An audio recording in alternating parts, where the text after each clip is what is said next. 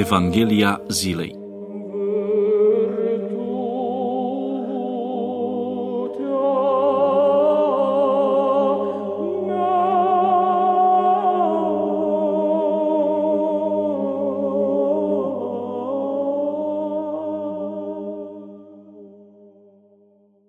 Citire din Sfânta Evanghelie de la Matei, capitolul 13, versetele 37 până la 43.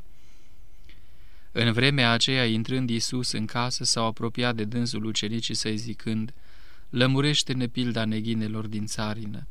El le-a răspuns zicând, Cel ce seamănă sămânța cea bună este fiul omului, iar țarina este lumea.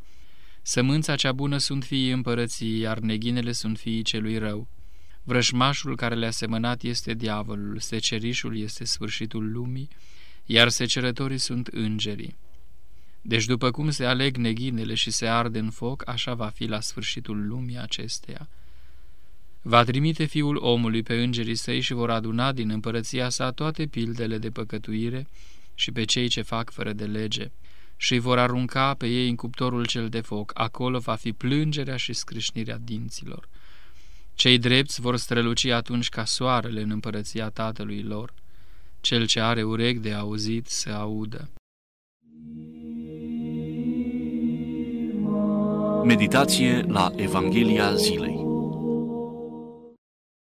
Pilda neghinei semănată în grâu este o pildă ce face trimitere la judecata de apoi, când vor fi judecați toți oamenii, atât cei buni cât și cei răi. Grâul îi reprezintă pe oamenii buni, iar neghina pe cei răi. Precum neghina a fost lăsată să crească cu grâul până la seceriș, tot așa Dumnezeu îngăduie oamenilor răi să viețuiască până la sfârșit. De ce? Vom vedea acum. Vom vedea că neghina se poate transforma în grâu, cum am spus nu de mult. Într-una din cuvântările pe care înalt preasfințitul Bartolomeu le-a ținut în legătură cu judecata de apoi, și a început cuvântul de învățătură cu această pildă a neghinei, căreia i-a făcut o interpretare unică. Spunea în alt preasfințitul Bartolomeu, Spre deosebire de ordinea naturală a vegetației, în care grâul rămâne grâu și neghina rămâne neghină, în ordinea omenească, lucrurile se întâmplă prin judecata lui Dumnezeu într-alt chip, și anume neghina poate deveni grâu. Aceasta este marea minune. Cunoaștem atâția păcătoși care au devenit sfinți, care la început au fost neghină și apoi prin efort propriu, prin pocăință, prin iertare, prin harul Duhului Sfânt, au devenit sfinți femei foarte, foarte păcătoase, cum a fost, de exemplu, Maria Egipteanca, o ființă foarte păcătoasă, a devenit sfântă. Așadar, este posibil ca neghina să devină grâu. Este mai puțin posibil ca grâul să devină neghină, adică un om bun să devină cu desăvârșire rău. El însă poate deveni mălură, Mălura este grâul care s-a degradat, este pe jumătate sec, nu este bun nici pentru pâine, nici de semănat în pământ. Grâul, spre deosebire de neghină, este o plantă vitală pentru om pentru că din el se face făina, din care apoi se coace pâinea. Dar ce este neghina? Neghina este o plantă cu tulpina și cu frunzele păroase cu flori roșii purpurii, cu sămânță măruntă de culoare neagră. Sămânța acestei plante, dacă este măcinată împreună cu grâul, dă făinii un gust neplăcut, făcând pâinea, adică produsul finit, făcând pâinea să fie amară. Aceasta este rațiunea pentru care se alege neghina din grâu. În vechime, neghina era plivită din cultura de grâu după cuvântul Domnului Hristos. Atunci când slugile i-au cerut voie stăpânului lor să plivească neghina din grâu, acesta le-a zis, nu, lăsați să crească împreună și grâul și neghina până la seceriș și la vremea secerișului voi zice secerătorilor, Pliviți întâi neghina și legați-o în snopi ca să o ardem, iar grâul adunați-l în jitnița mea. Așadar, în vechime, neghina era plivită din grâu, o muncă ce necesita un efort considerabil. Astăzi, când totul este oarecum contratimp, omul nu mai are timp de plivit. Apelează așadar la un procedeu mai simplu. După seceriș, grâul este vânturat, iar ce nu este grâu, adică ce este mai ușor decât grâul, e luat de vânt. Domnul Hristos, în tâlcuirea pe care o face acestei pilde, spune că cel care a semănat sămânța cea bună este fiul omului. Diavolul însă a venit și a semănat sămânța cea rea.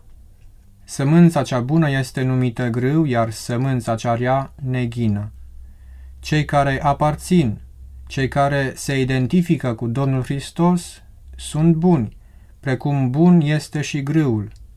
Cei care aparțin, mai bine zis, sunt proprietatea diavolului, sunt răi, precum rău este și acesta.